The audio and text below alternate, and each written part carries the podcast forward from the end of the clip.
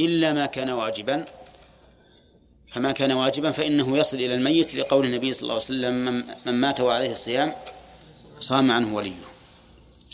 لكن حتى على القول بأن البدن العمل البدني غير الواجب ينتفع به الميت إذا جعل له حتى على هذا القول فإن قراءة هذه هذا القارئ لا تصل إلى الميت. لماذا؟ لماذا؟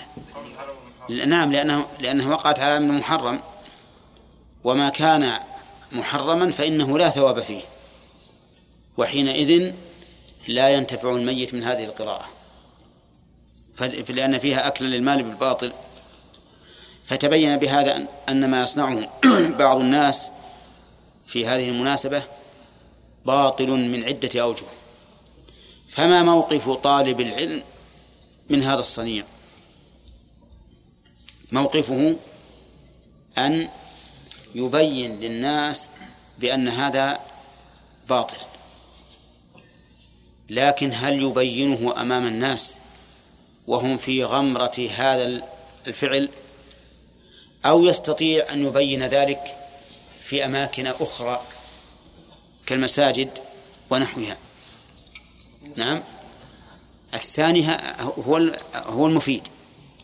الثاني هو المفيد لأنه لو قام يتكلم يتكلم على الناس وينكر عليهم وهم في غمرة هذا الفعل ربما يضربونه ويؤذونه ولا ينتفعون.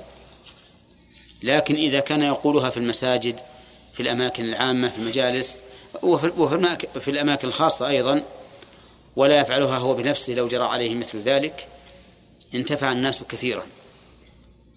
فالسكوت على المنكر لا يجوز. وتغيير المنكر بالحكمة إيش؟ واجب. فعلينا أن أن نراعي أن نراعي الحكمة في تغيير المنكر. طيب صنع الطعام. صنع الطعام من أهل الميت ليأكلوه. من النياحة؟ ها؟ ليأكلهم ليس من النياحة. طيب ليتصدقوا به. ها؟ ليجمعوا الناس إليه. هذا من النياحة. والأول والثاني وهو صنعه للتصدق به.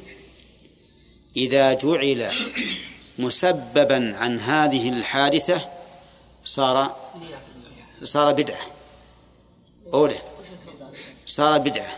لماذا؟ لأنه قرنه بسبب لم يجعله الشارع سببا. وقد ذكرنا فيما سبق أنه لا أن العبادة أو أن العمل لا يكون موافقا للشريعة إلا إذا وافقها في ستة أمور. نعم في السبب والجنس والقدر والكيفية والزمان والمكان. فهنا لو جعلنا الموت سببا لصنع الطعام والتصدق به. كان ذلك بدعة ولا يجوز. طيب يستفاد من هذا الحديث آه، أن مثل هذا الفعل يعده الصحابة من النياحة. وإذا كان من النياحة كان محرما بل قلت إنه من كبائر الذنوب لأن النبي صلى الله عليه وسلم لعن النائحة والمستمعة. وعن أنس أن النبي صلى الله عليه وسلم قال لا عقر في الإسلام رواه أحمد وأبو داود. لا نافية للجنس وعقر اسمها مبني على الفتح وفي الإسلام خبرها. وقوله لا عقر في الإسلام العقر يطلق على قطع الأيدي والأرجل فيقال عقر الناقة أي قطع قوائمها الأربعة. ويطلق العقر على مطلق الذبح سواء كان على هذا الوجه أو على غيره. وهو وهو المراد هنا. وقوله عليه الصلاة والسلام لا عقر في الإسلام هذا أبلغ في الزجر مما لو قال لا تعقروا لأنه يفيد أن العقر ليس من ليس من الإسلام في شيء. وأن الإسلام بريء منه. لكن ما معنى العقر فسره. عبد الرزاق قال كانوا يعقرون عند القبر بقرة أو شاة. عند قبر الميت إذا مات ذهبوا بشاة أو ببقرة أو ببعير وعقروها عند القبر أي ذبحوها. وتصدقوا بها أو قالوا للناس من شاء فليأخذ. وعلى وهذا العمل بمقتضى الحديث يكون إيش؟ حراما. يكون حراما. الحديث هنا كما تشاهدون مركب من جملة منفية أو من جملة نفي. وقد سبق لنا أن النفي على له ثلاث مراتب. الأول نفي الوجود والثاني نفي الصحة والثالث نفي الكمال. فما هو الأصل من هذا؟ الأصل نفي الوجود. فإذا نفى الشارع شيئا فالأصل أن هذا نفي الوجود يعني لا يوجد أبدا. فإذا قلنا لا خالق إلا الله كان هذا نفي للوجود. هذا كان هذا نفي للوجود.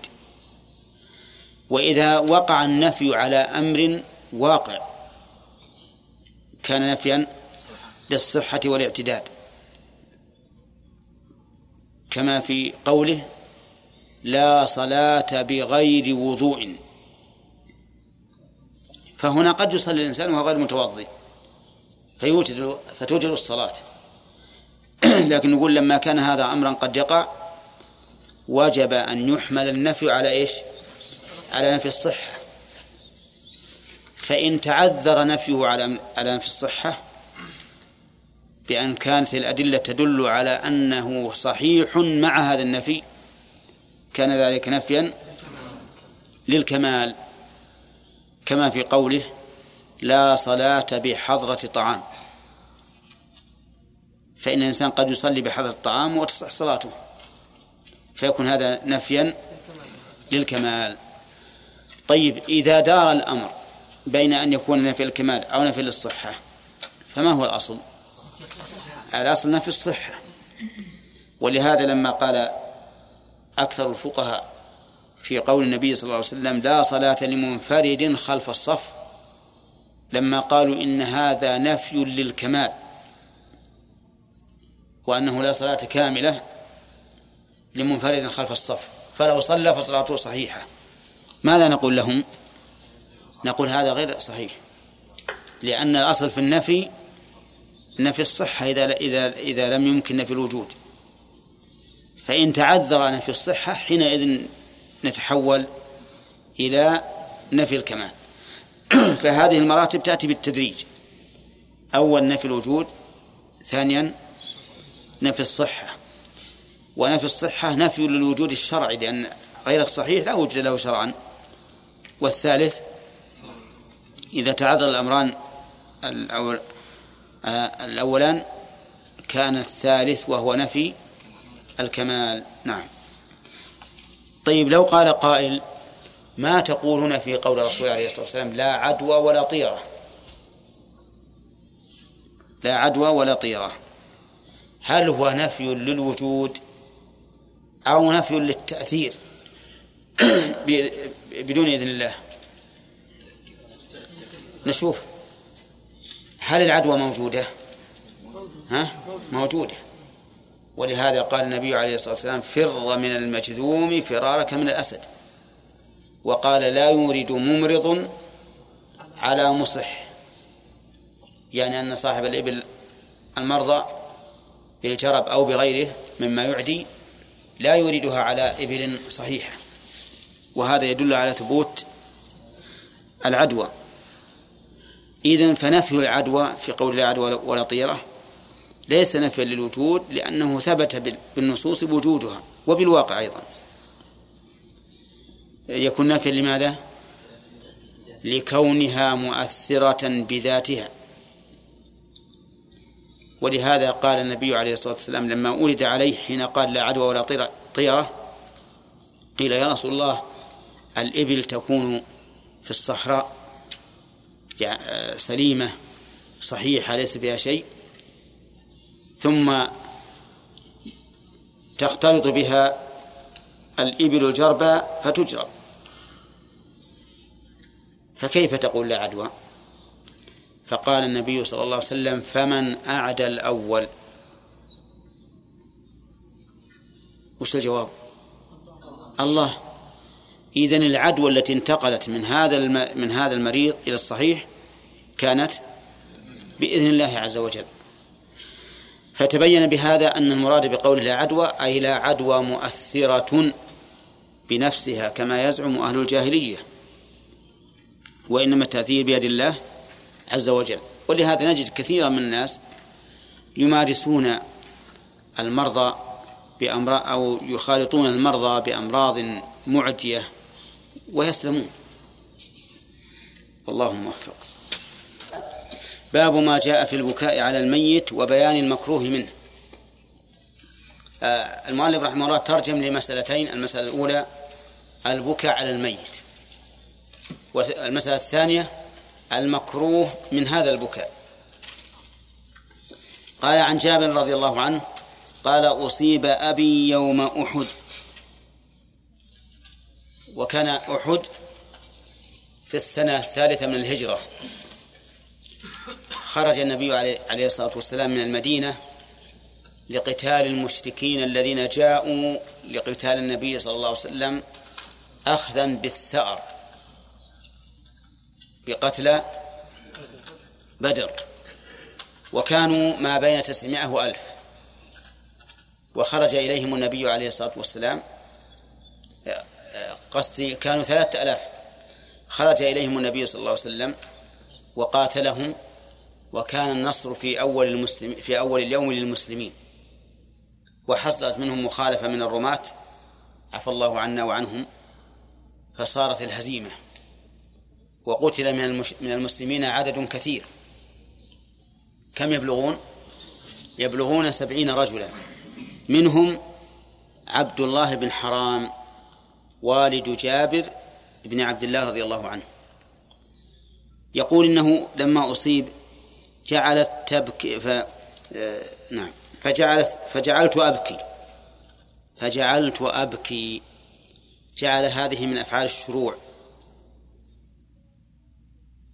أي شرعت في البكاء فجعلوا ينهوني. كذا عندكم ولا ينهونني؟ ينهوني. وهنا حذفت نون الرفع بدون ناصب ولا جازم للتخفيف. وقد مر علينا أن الأفعال الخمسة يجب حذف نونها مع الناصب والجازم. ومع عدم الناصب والجازم يجوز حذف نونها مع إذا إذا إذا اتصلت بنون الوقاية. يجوز حذف نونها إذا اتصلت بنون الوقاية. فهنا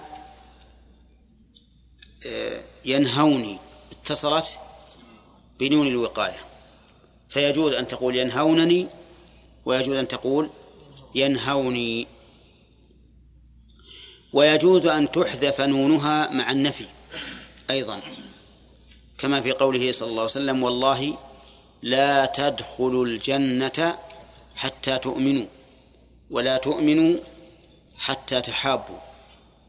الشاهد في أي الفعلين؟ لا تدخلوا ها؟ ولا تؤمنوا أما حتى تحابوا و وتؤمنوا حتى تؤمنوا فإنها حذفت النصب. فجعل رسول فجعلوا ينهونني ينهوني ورسول الله صلى الله عليه وسلم لا ينهاني. فجعلت عمتي فاطمة تبكي. وهي أخت عبد الله بن حرام رضي الله عنهما. فقال النبي صلى الله عليه وسلم تبكين أو لا تبكين. يعني سواء بكيت على فقده وعلى فقده للحياة أو لم تبكي أم لم تبكي. فالأمر سواء بالنسبة للمستشهد عبد الله بن حرام ما زالت الملائكة تظله بأجنحتها حتى رفعتموه. اللهم فضلك. وهذه ميزة وفضيلة لعبد الله بن حرام. وقد كلمه الله تعالى كفاحا وقال له تمن علي فقال يا رب أتمنى أن أعود إلى الدنيا فأقتل فيك مرة أخرى. فقال الله له إني قضيت أنهم إليها لا يرجعون. وهذا أيضا من فضيلته رضي الله عنه. فكانت الملائكة تظله وكلمه الله تعالى كفاحا بدون واسطة و يعني عرض عليه سبحانه وتعالى أن يتمنى عليه ما شاء. إذن يستفاد من هذا الحديث جواز البكاء على الميت. من أين يؤخذ؟ من قوله ورسول الله صلى الله عليه وسلم لا ينهاني. ويستفاد منه أن إقرار النبي صلى الله عليه وسلم على الفعل أو الترك أيضا حجة. لأن جابرا احتج بعدم نهي النبي صلى الله عليه وسلم. ويستفاد منه أيضا أنه يجوز النهي عن الشيء المباح خوفا من أن يتوصل به إلى شيء محرم. وجهه أن النبي صلى الله عليه وسلم لم ينكر على الذين نهوا جابرا وأنكر على الذين زجروا الأعرابي حين بال في المسجد. والفرق بين الأمرين ظاهر لأن الذين زجروا الأعرابي لو أنه وافقهم وترك وقام من بوله صارت المفسدة أعظم. أما هؤلاء فإن جابرا لو لو امتثل نهي هؤلاء الذين نهوه هل يضره شيئا؟ أبدا ما يضره لأن البكاء على الميت مباح وليس بمطلوب.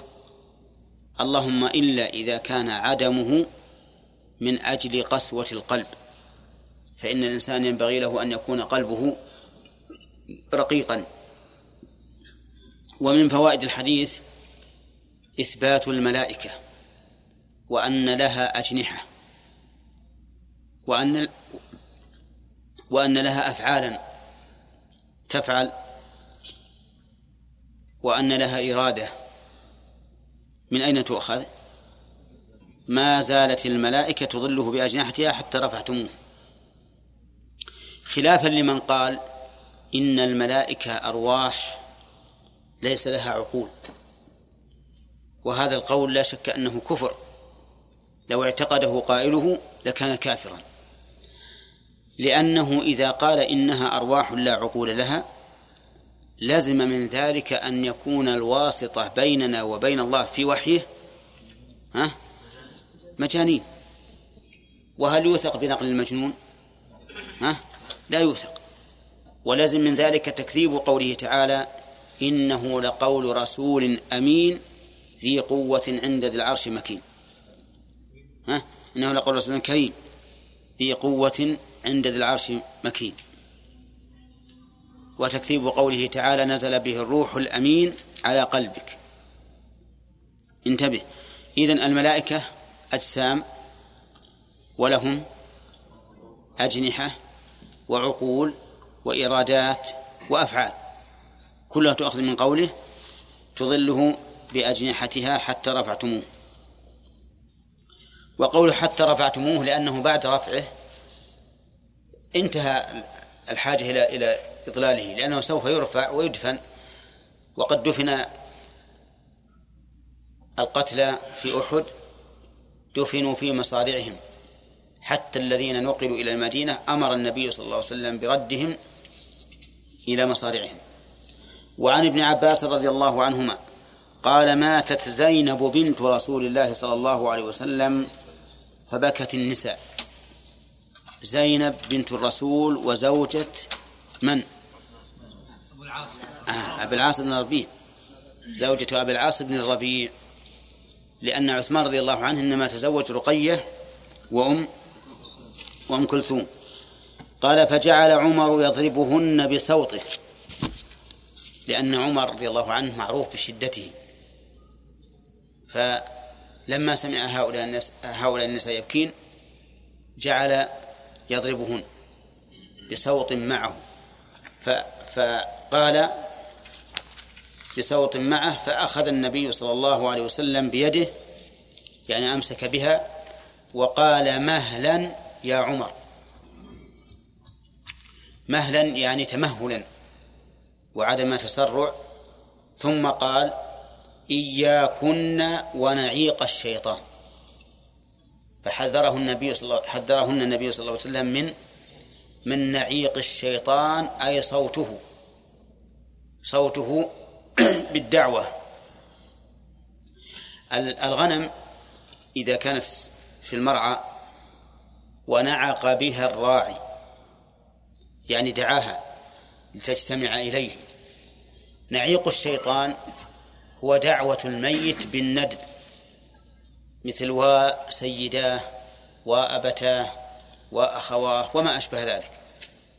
هذا هو النعيق نعيق الشيطان. إذن نعيق الشيطان هو إيش؟ الندبة. الندبة أي أن يندب أن يندب الحي الميت. فهذا هو الذي حضر منه. ثم قال إنه مهما كان من العين والقلب فمن الله عز وجل ومن الرحمة. مهما كان هذه اسم شرط جازم وجواب الشرط فمن الله. مهما كان من القلب والعين ما الذي يكون من القلب؟ الحزن والغم ومن العين الدمع. فإن هذا ليس من الشيطان بل هو من الله ومن الرحمة. وسرعة بكاء الإنسان دليل على رقة قلبه. فإذا بكى الإنسان على موت شخص من الناس وحزن وحزن قلبه لذلك فإن الله تعالى لا لا يعاقبه عليه لأنه من الله ومن الرحمة. وما كان من اليد واللسان فمن الشيطان. فذكر الرسول عليه الصلاة والسلام أربعة أشياء. القلب والعين واليد واللسان. أما أما القلب والعين فما كان فيهما فمن الله ومن الرحمة. وأما اليد واللسان فما كان منهما فمن الشيطان. اليد بأن ينتف الإنسان الشعر أو يشق الثوب أو يلطم الخد. طيب.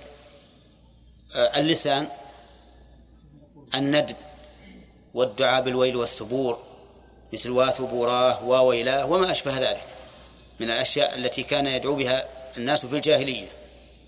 فهذا من الشيطان.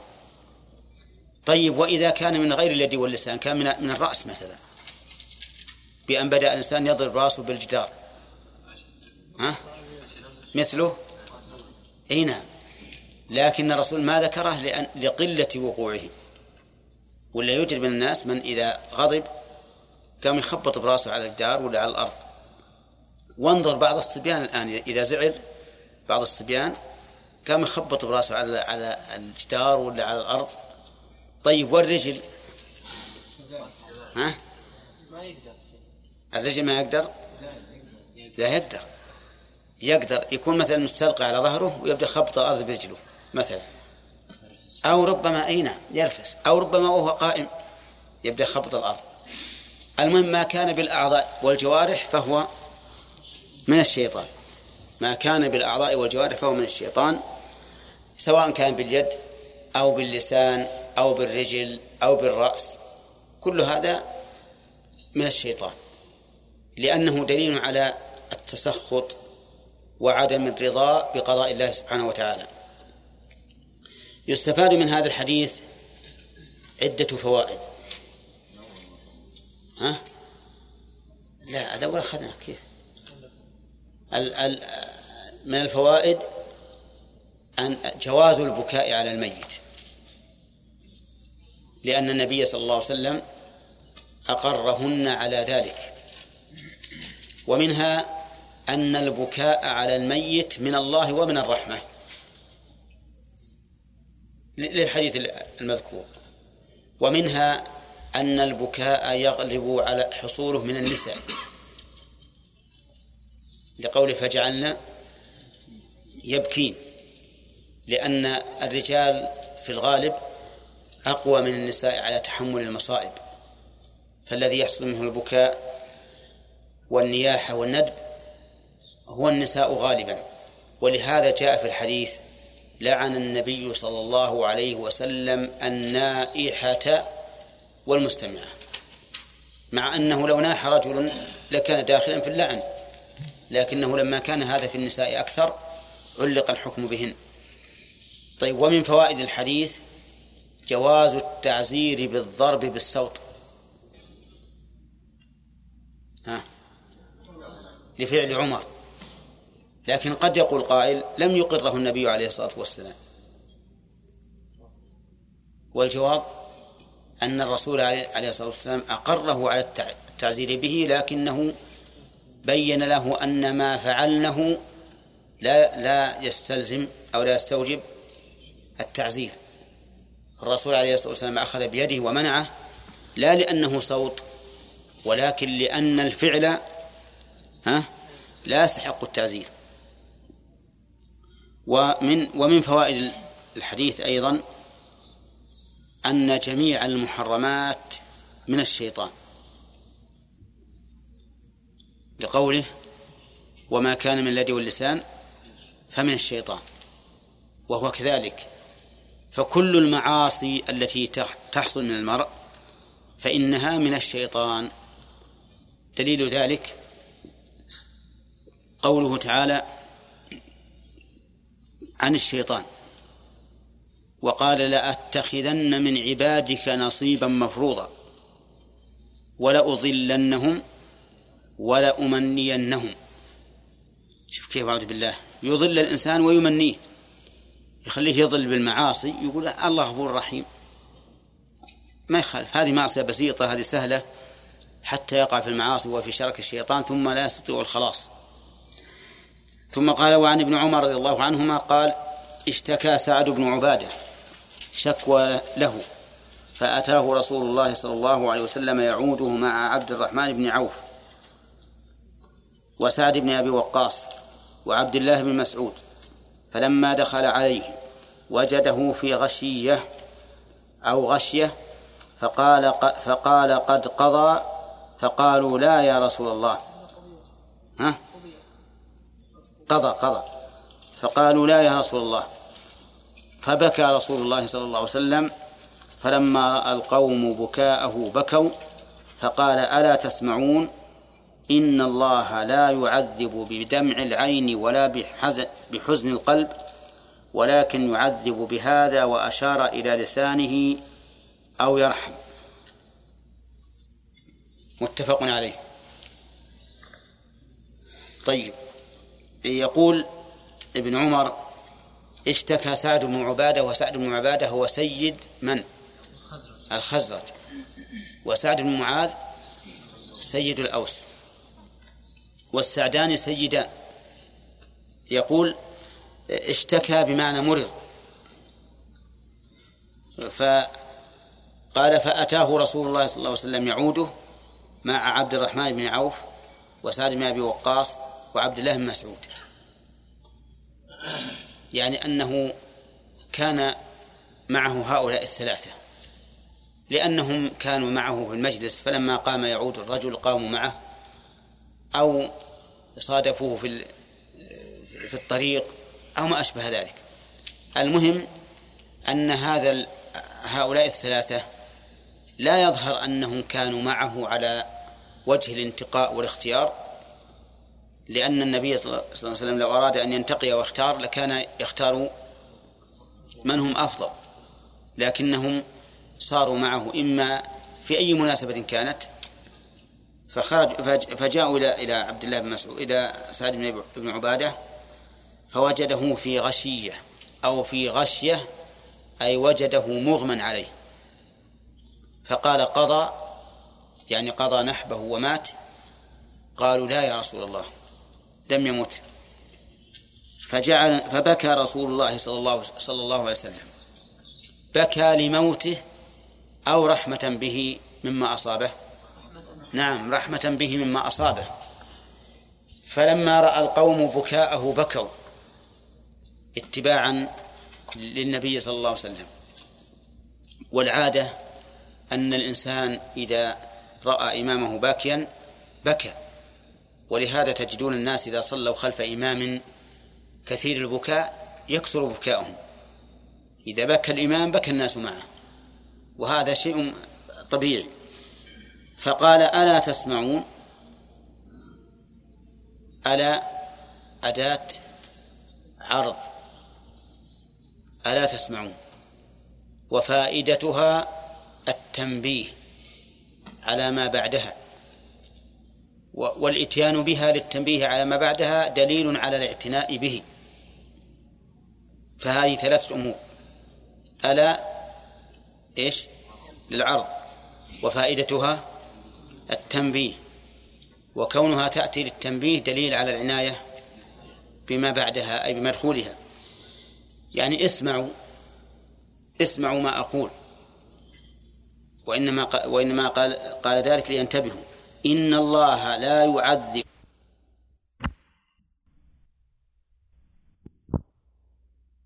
العين ولا بحزن القلب. لماذا؟ لأنهما من الرحمة ومن الله. فلا يعذب بهما. وإنما يعذب بهذا وأشار إلى لسانه أو يرحم. وأما البكاء وحزن القلب فهو أمر طبيعي لا يعذب الله عليه بل قد يحمد الإنسان عليه لأنه دليل على رقة قلبه ورحمته بإخوانه. أما اللسان فهو الذي يرحم به الإنسان أو يعذب. فإن قال قولا محرما إيش؟ عذب. وإن قال قولا محمودا رحم. فإذا أصابتك المصيبة وقلت إنا لله وإنا إليه راجعون اللهم أجرني في مصيبتي وأخلف لي خيرا منها إيش؟ رحمت.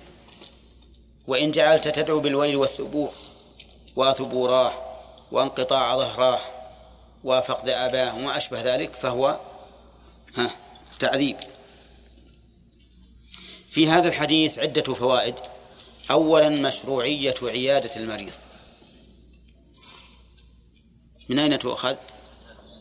من عيادة النبي صلى الله عليه وسلم سعد بن عبادة رضي الله عنه ثانيا وفاء النبي صلى الله عليه وسلم لأصحابه بحقوقهم لأن عيادة المريض من حق المسلم على أخيه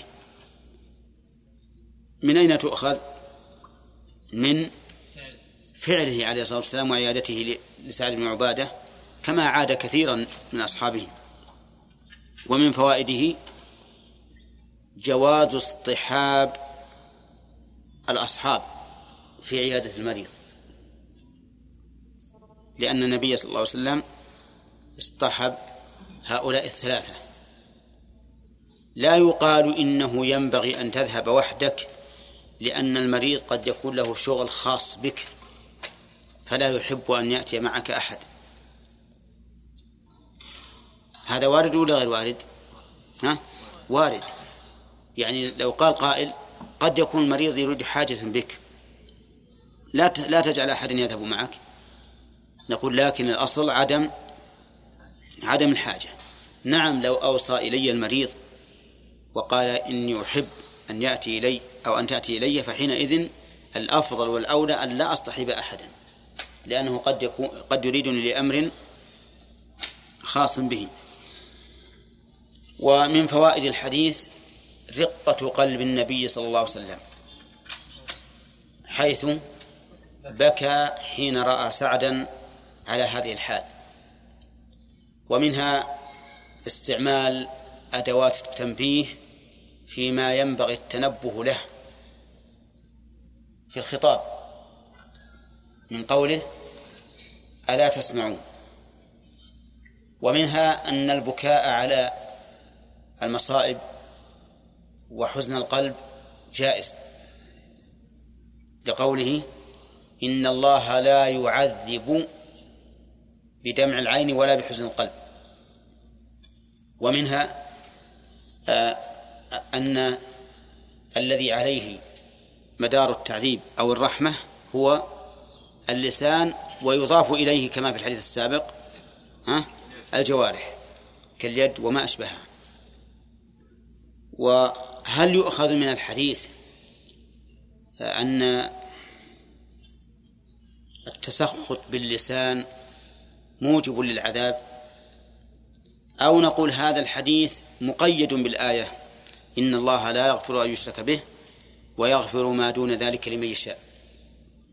لأن اللي عندنا الآن وإنما يعذب بهذا يعذب فأثبت التعذيب. فهل نقول إن هذا الإطلاق مقيد بالآية أو نقول إن هذا مخصص للآية. الأولى أن يكون مقيدا بالآية. ونقول يعذب بهذا أي أن هذا سبب للعذاب وقد يعذب وقد يغفر له. لأن الآية إن الله لا يغفر أن يشرك به هذه عامة. عامة متفق على عمومها. طيب.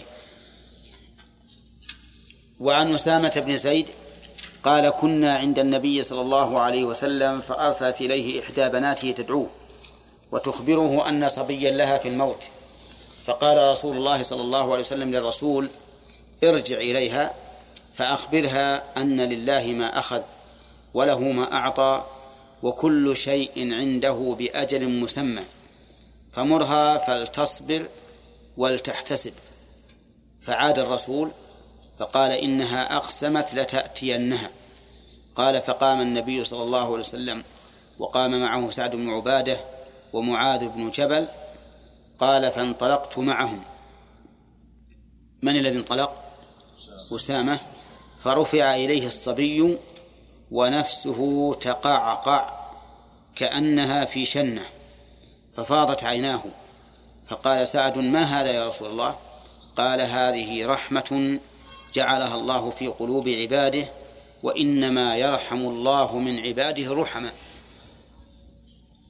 هذا الحديث فيه عبرة إحدى بنات الرسول عليه الصلاة والسلام. كان لها صبي أصابه الموت فأرسلت إلى النبي صلى الله عليه وسلم تخبره بأن صبيها في الموت. فقال للرسول ارجع إليها فأخبرها أن لله ما أخذ وله ما أعطى. لأن الله سبحانه وتعالى له ملك السماوات والأرض يدبر الأمر من السماء إلى الأرض. فما أخذه فهو له وما أعطاه فهو له. ولدك الآن إذا أخذه الله هل اعتدى عليك؟ ها؟ لا. لماذا؟ لأنه له ليس لك. لأنه له. طيب وله ما أعطى يعني ما أعطاك لا تملكه ملكا تاما بل هو له بل هو لله. بخلاف غيره فإن الرجل إذا وهبك شيئا من ماله صار الموهوب. ها؟ لك لا له. أما الله عز وجل فإنه فإن له ما أعطى كما أن له ما أخذ. وكل شيء عنده بأجل مسمى. مسمى بمعنى معلوم. كل شيء من قليل وكثير وصغير وكبير وعظيم وحقير كل شيء بأجل مسمى. حتى كلماتنا بأجل مسمى وحتى القطرات التي تنزل من المطر بأجل مسمى وقدر معلوم كل شيء. لأن الله تعالى بكل شيء محيط. فكل شيء عنده بأجل مسمى لا يتقدم ولا يتأخر. فولدك الآن إذا كان في الموت فقد قدر الله له أن يموت في هذا الوقت المعين. ولا يمكن أن يتقدم ولا أن يتأخر. فمرها فلتصبر ولتحتسب. أمرها بأمرين الصبر وهو حبس النفس عما حرم الله عز وجل عند المصائب. والثاني الاحتساب. وش معنى الاحتساب؟ أن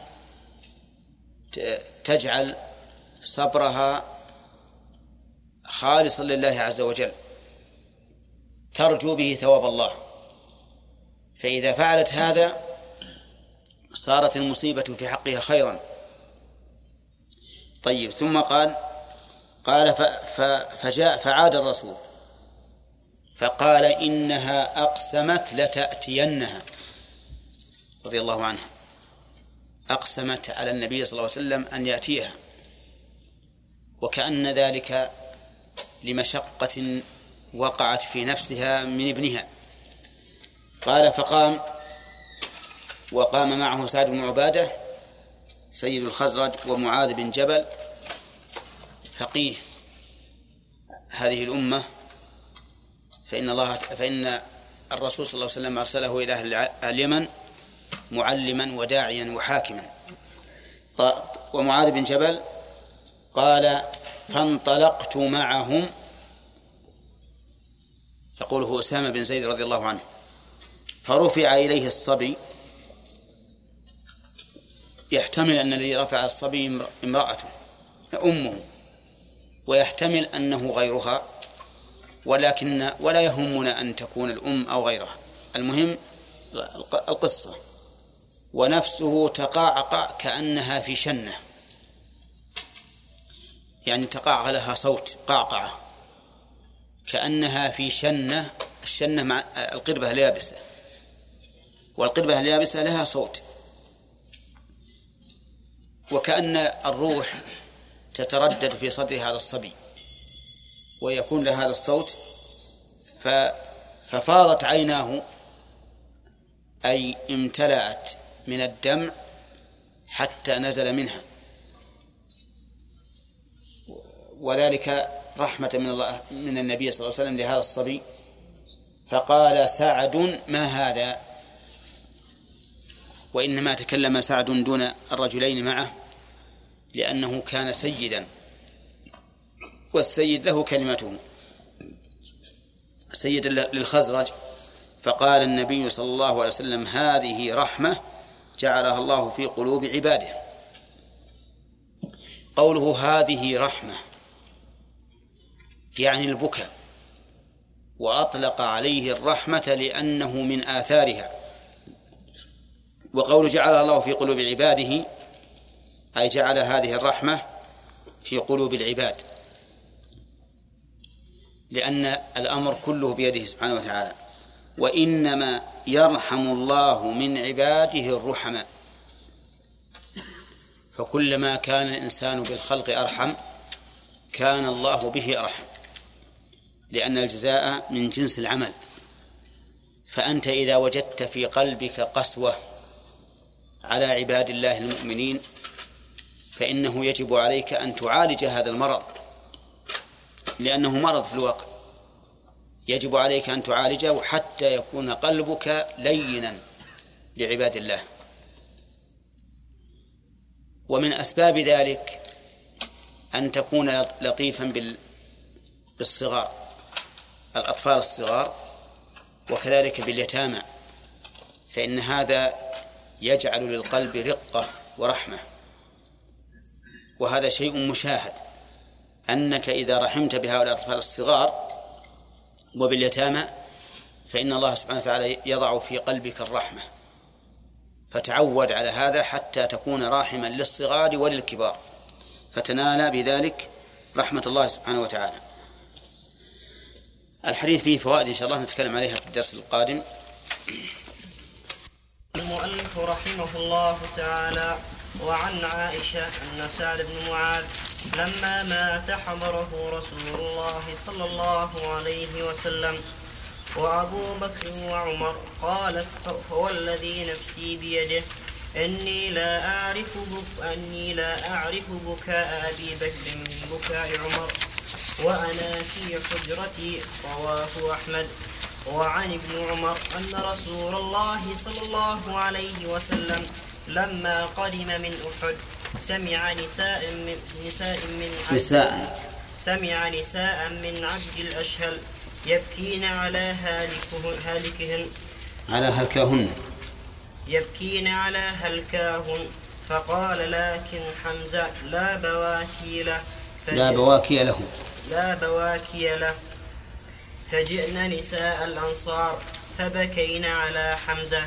عنده فاستيقظ رسول الله صلى الله عليه وسلم فقال ويحهن أيت فوي فقال ويحهن. ويحهن. فقال وي- ويحهن. و... أصبر. ويحكن عندي. ويحهن بالضمير؟ مم. نعم. فقال ويحهن. أيهن هاهنا؟ يبكين حتى الآن. مروهن فليرجعن ولا يبكين على هالك على هالك بعد اليوم.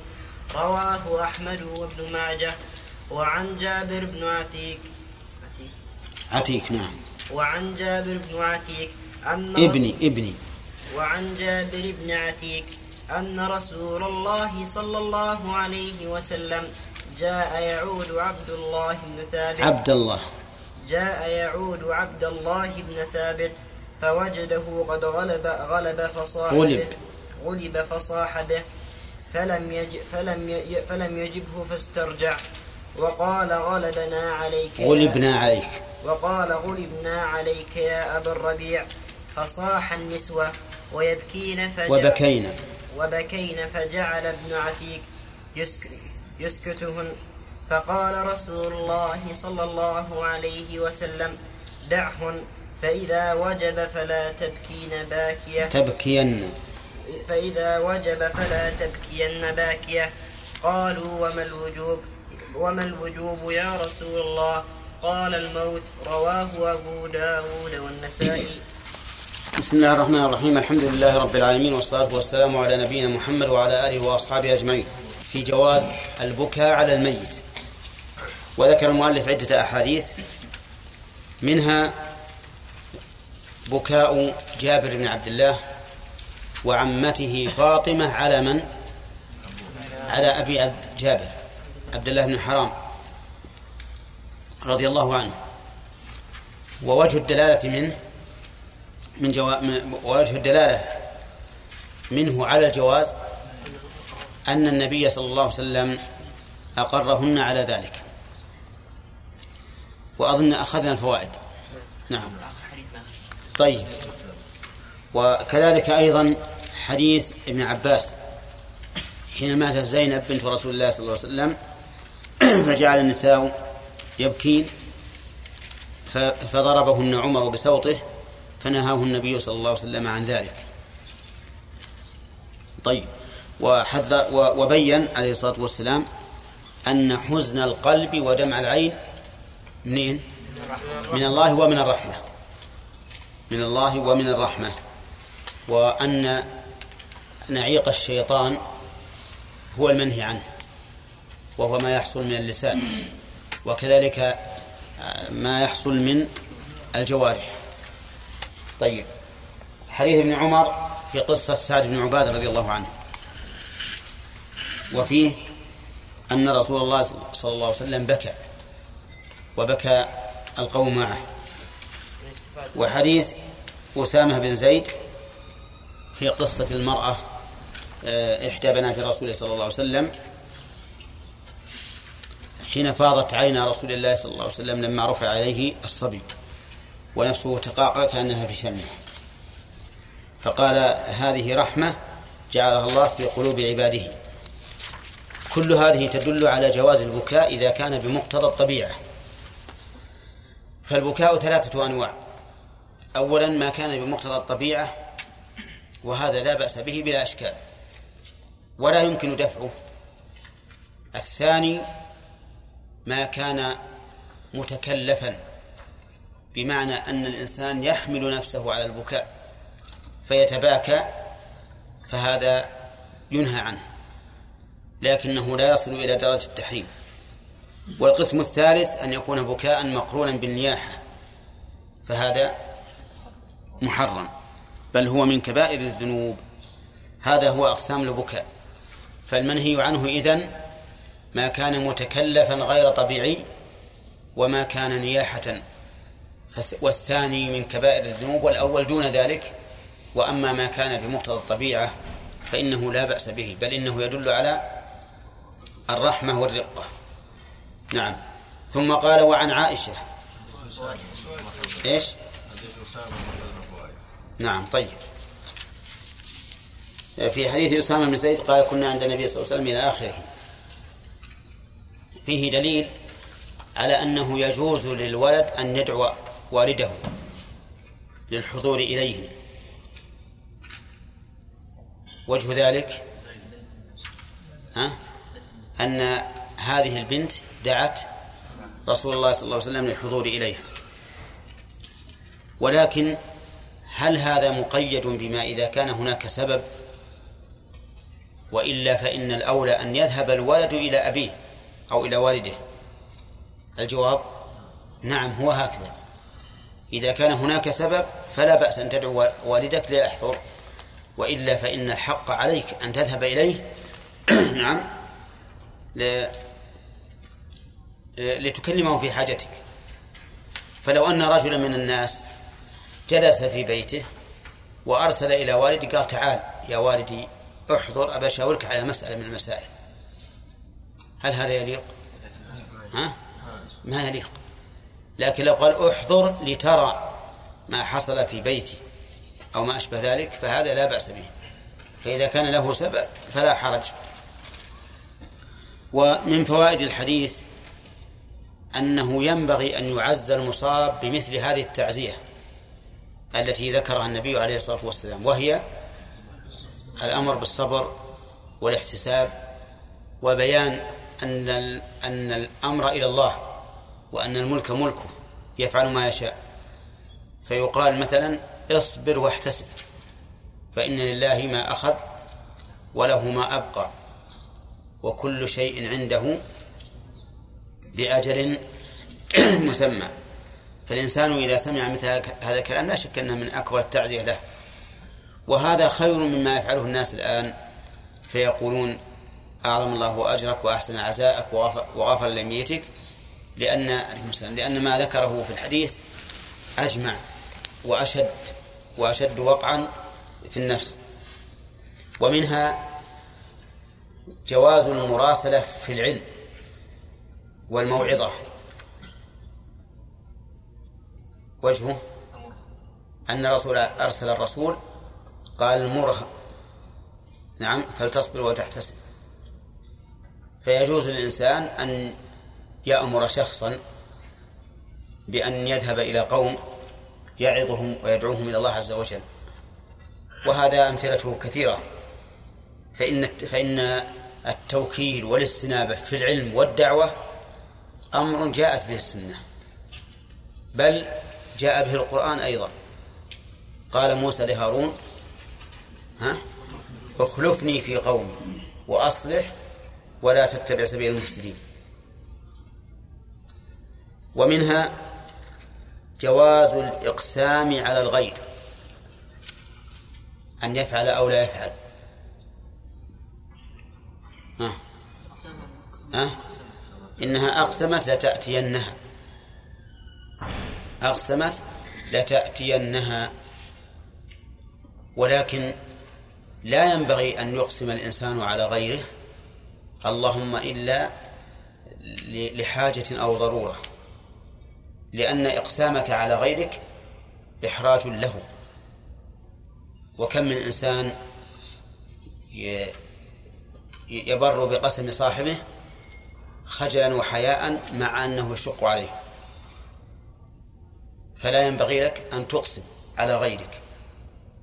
وربما يؤدي الإقسام إلى الغير إلى عدوان الغير عليك. يقال إن أعرابيا نزل بشخص كريم. نزل بشخص كريم فقدم له الضيافة وكانت الضيافة قهوة أظن أو شاهي. فشرب الأعرابي طاقته وقال له خلاص كفى. فصب له وقال خذ. فأخذه على إغماض. ثم صب له الثاني وقال اكتفيت. فقال خذ. فأخذه على إغماض أشد. فصب له الثالث قال خذ. قال ما أستطيع. قال والله لتأخذنه. شوف أقسم عليه وكان مع مع البدوي هراوة. تعرفون الهراوة؟ ها؟ أي نعم نسميها تنات. فقال أنا أبو فلان. يقول الأعرابي. والله ما حملت هذه إلا عن ضيم الرجال. وأنت الآن ضمتني ثم ضربه. ضرب المضيف صاحب القهوة اللي يكرمه لأنه حلف عليه قال والله أنت تأخذه رويان ما يقدر قال أنت ضمتني بهذا الشيء وأنا ما حملت هذه إلا عن ضيم الرجاجيل. فضربه. شوف كيف الإحراج يؤدي يؤدي إلى مثل هذا العمل. فلا ينبغي لك أن تحرج أن تحرج غيرك في في في الإقسام. طيب. ومن فوائد الحديث جواز اصطحاب الغير إذا دعي الإنسان وحده. لأن النبي صلى الله عليه وسلم اصطحب معه من؟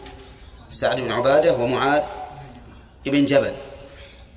ومعاذ بن جبل. ومن فوائده آه، رقة النبي صلى الله عليه وسلم ورحمته. حين رفع إليه الصبي ونفسه تقعقع. كأنها في شنة ففاضت عيناه رحمة بهذا الصبي أنت الآن لو رفع إليك صبي ينازعه الموت تسمع حشرجة روحي في صدره ترق له ولا لا؟ ها؟ نعم ترق له وتبكي وإن كان بعض الناس الجفاة والعياذ بالله القساة القلوب لا يهمهم كأنه هر أو قط عنده. لكن الإنسان المؤمن رقيق القلب. نعم طيب.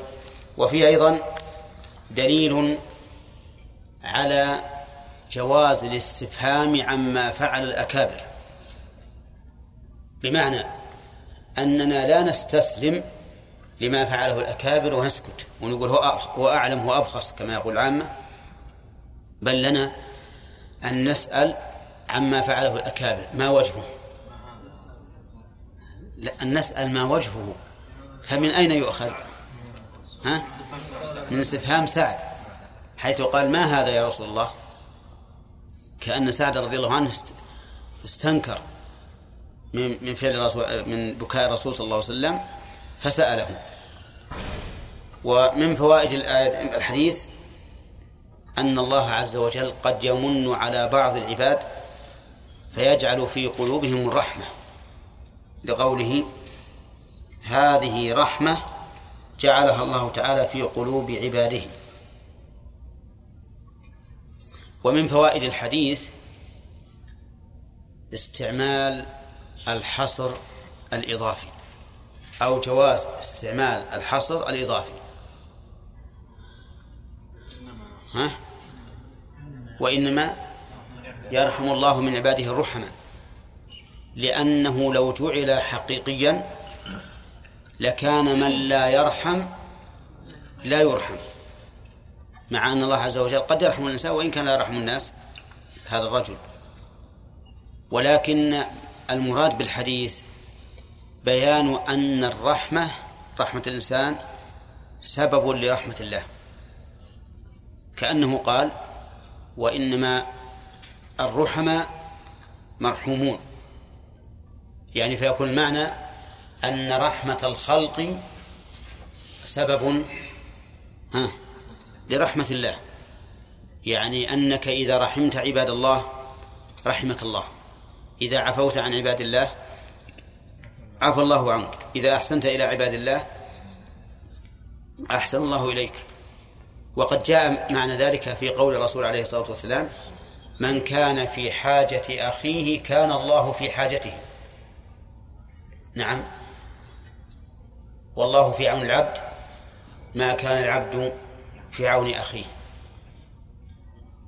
طيب وهل هذا الحديث عمومه يشمل ما إذا سألك سائل وهو يمتحن ويختبر عن مسألة مما يختبر فيه هل يدخل فيه أن تعلمه؟ لا ها؟ ليش؟ لأنها غش. غش؟ إيه. صحيح؟ صحيح. طيب لو قال لك علمني أنت إذا علمتني فالله تعالى يكون في حاجتك كما كنت في حاجتي. بعد الدرس أو بعد الاختبار. أي صحيح. تقول هكذا. تقول بعد أن تسلم الورقة أنا أعلمك. أنا ما أشح عليك بالعلم اللي عندي لكن بعد أن تسلم. نعم. وإلا لقلنا كل من استعان شخصا ولو ولو على غير حق وجب عليه أن يعينه وهذا ليس بصواب. طيب. وفي هذا الحديث إثبات رحمة الله عز وجل. لقوله وإنما يرحم الله من عباده الرحماء. ورحمة الله عند أهل السنة والجماعة والسلف صفة حقيقية تليق به. وعند الأشاعرة يا ناصر وش وش وش معناها عندهم؟ بإيش؟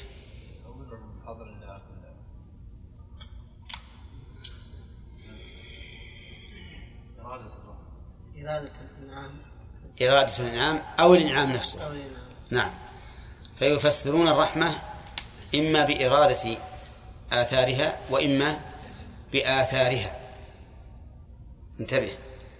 ليش؟ قال لأن الرحمة صفة تدل على الضعف وعلى خول النفس ورقة النفس وما أشبه ذلك. فيقال في, في الرد عليهم إن هذا إنكار لما ثبت بالكتاب والسنة. وإذا سلمنا جدلا أن الرحمة تقتضي ما قلتم فهذا نعم في رحمة المخلوق. وأما الخالق فلا. على أننا لا نسلم ما قلتم فإن الملك من ملوك الدنيا يكون عزيزا قويا مهيبا ومع ذلك يكون في قلبه رحمة ولا ينقصه ذلك شيئا. لكن لو سلمنا جدلا لقلنا إن هذه الرحم هذا المعنى الذي ذكرتموه إنما هي رحمة المخلوق. طيب. ثم قال وعن عائشة رضي الله عنها أن سعد بن معاذ لما مات حضره النبي صلى الله عليه وسلم وأبو بكر وعمر